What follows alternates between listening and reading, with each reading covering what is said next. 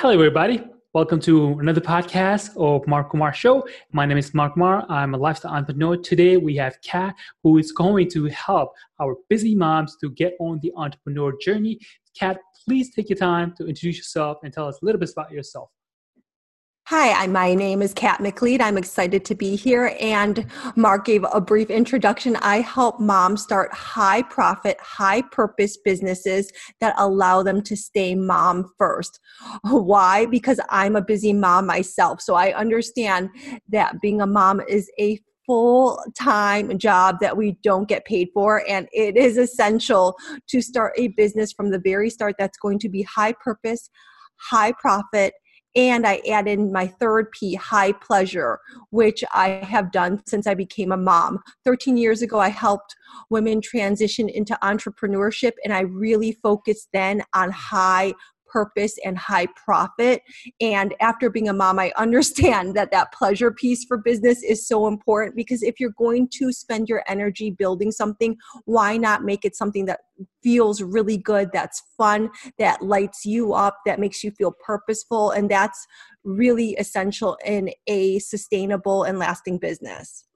Awesome. So tell us a little bit about like how, how did you transition in terms of mindset wise from being a mom and then turning into an entrepreneurial? Was there any challenges like, hey, I'm a mom and then I need to go into the business world? Can you talk a little bit about that?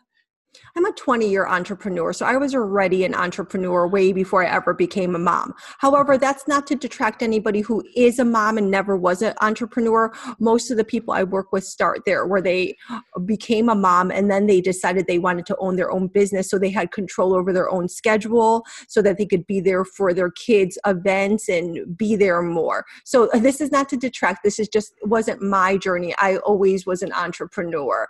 So, the way what did change when I I had my son was the time. So the timing is very different. I create businesses that are done in 15 to 20 hours at most a week. I myself work those hours at most, about 15 hours a week, so that I'm there to drop off my son, pick him up after school, and after I pick him up, my day is done. So I really time block, and time blocking is very essential for being able to be a mom first entrepreneur. Awesome. So, what was the first happy client, I guess you could say, or your very first client, the mom that you helped? How, how, what was some of the things that they or she asked you, like, hey, I want to start a business about X. What was that X? Okay, so that's not exactly how it unfolded. I actually planned on being a pampered stay at home mom indefinitely. I had some issues carrying and conceiving my child. And when he was born, I fully planned on staying home with him and not working anymore. I, I, I, mean, I didn't think too far in the future, but that was for the time being. And when my son entered preschool, I was bored out of my mind. Like I had me time for the first time in a long time and I didn't even know what to do with myself. I spent hours a day like reading stupid gossip sites on the internet just bored while my son was in school. I felt really grumpy and like frustrated. And i was talking to a fellow mom friend and she felt the same way. So i actually coached her and helped her start a gluten-free baking company for free. It was just for fun. It gave me a huge buzz.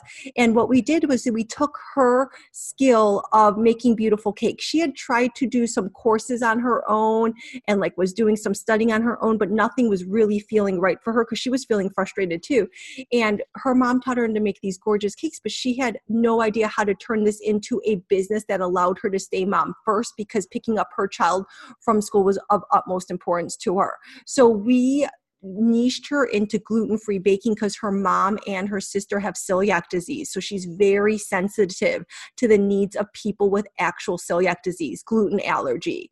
And she was able to charge a premium once she niched into this field for her high end creations. And she caters to high end birthday parties and baby showers where people put a premium on keeping their kids gluten free due to allergy or health concern in the Southern California area.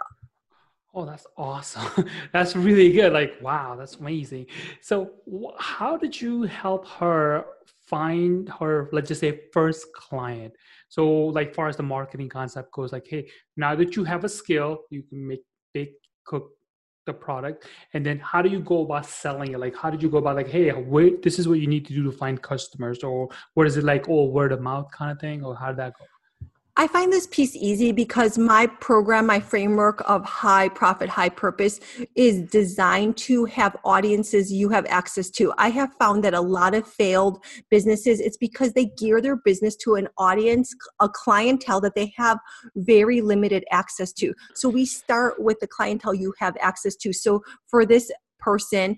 It was moms in her area. It was really easy. It was already moms in her circle, starting with the birthday parties, then moving on to the baby showers with word of mouth through the community. So in that case, it was really easy. Other times, it can be an online audience. For other clients, it can be somebody that, like, either in a Facebook group or some other clientele that they have online access to. For one of my clients, it was different churches in her community that she that they kind of trusted her and she was easily able to sign up her first two clients because when people know like and trust you it's just easier for them to say yes to you Right. That that is actually a really good point, like far as uh, know you and trust you.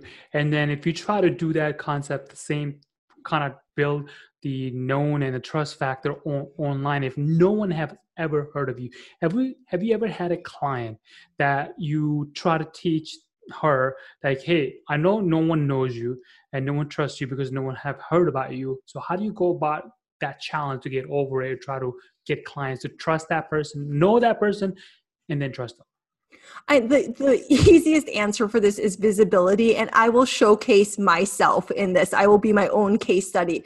So, I had been coaching offline for a dozen years before I went online, and I I went online onto Facebook in early 2018, so January of 2018. Before that, I had not been a member of Facebook, only briefly when I was in graduate school for personal reasons, and it just wasn't something that I was totally into.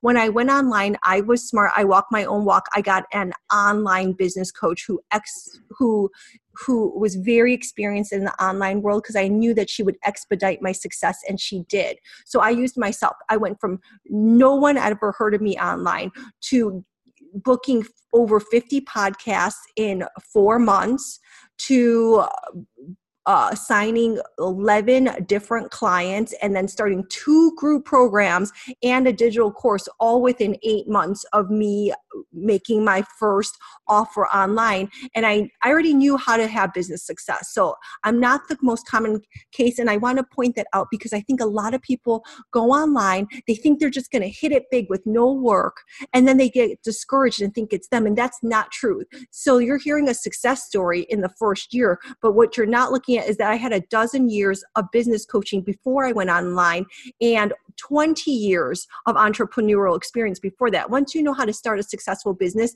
the concepts are the same and you apply them online. Online has a different barrier because of the visibility, know, like, and trust. So that barrier has to be hurdled. And the easiest way to do that is to be visible, talk to your people, help them out, give away free information, whatever your expertise is, get in there and help them. I've helped so many clients land their first paying client this way by giving out help, whatever problem it is that you can solve for your clients.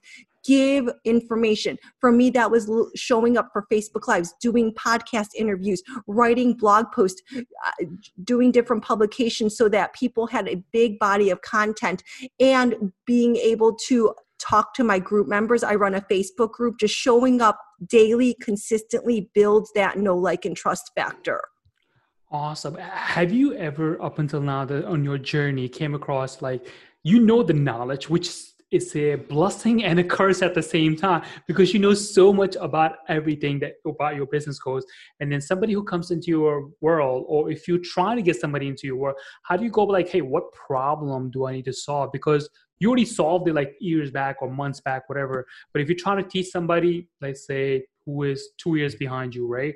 But you're trying to think of like what problem, like in terms of digital course creation, when you go to the process, like, hey, I want to create a course, and then what do I include in that course? Because you say something about you have a course that you know people can obviously or listener of this podcast go look at it and find out. So, what was your mindset, or how did you go about creating it that way to solving problems that were helpful for the people who you trying to help? Okay, so this was really easy for me because I didn't guess or think about it. I asked the source directly. My digital course was born straight out of the two group programs that I ran.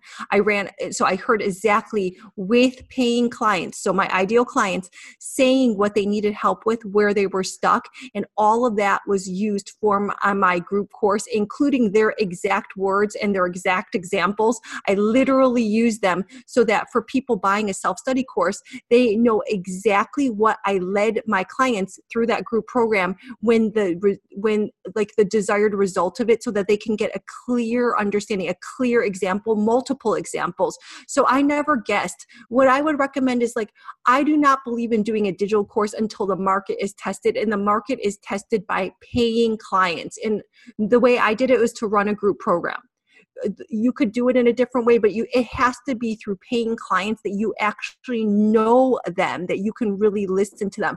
I know that people will argue with me and they did digital courses before they did one-on-one work and i do believe that that worked like 5 to 7 years ago. I think that the digital course market is very saturated and it's easiest to sell digital courses now when you already have an audience. So my digital courses have been selling to my existing audience Okay, so that's great because you had an existing audience, right? So not to put you on a spot, but just I'm just uh, just out of my own curiosity and people want to be listening. Hey, Kate has existing audience. Kat. She's she's Kat. I apologize. It's okay.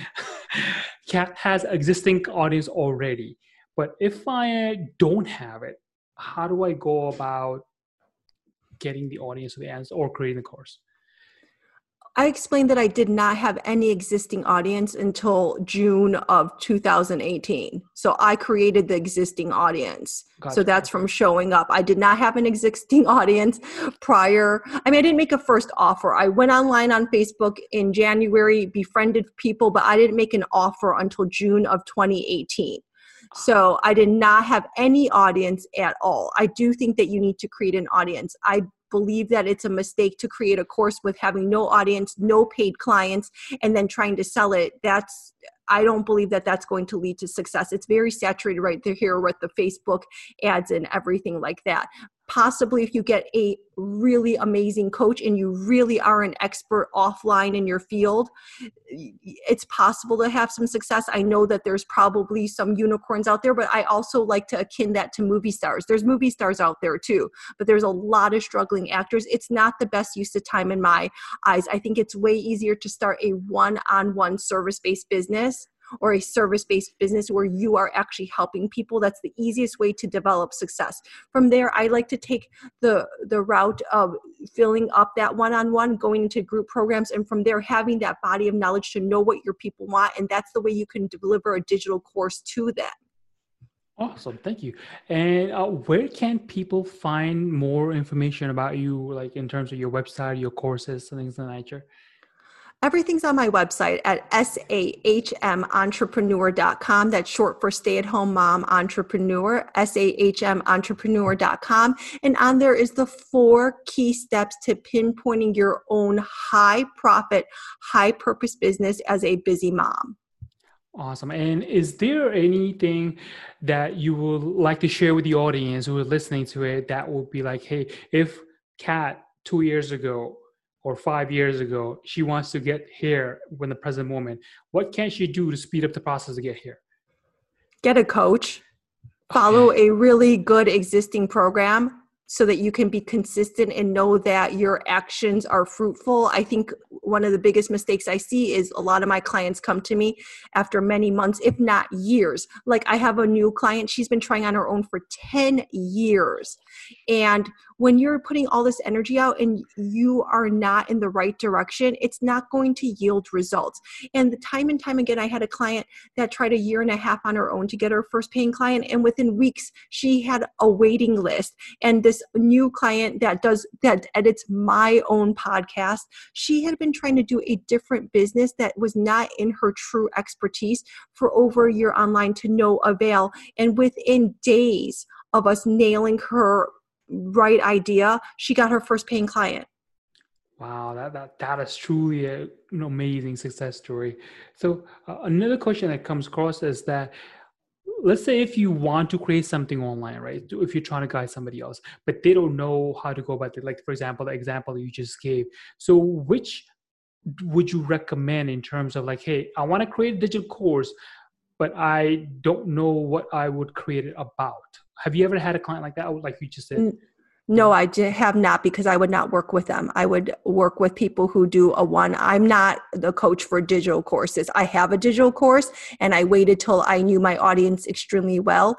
If I had a person that wanted help with digital courses, they should have a coach that is an expert in digital courses.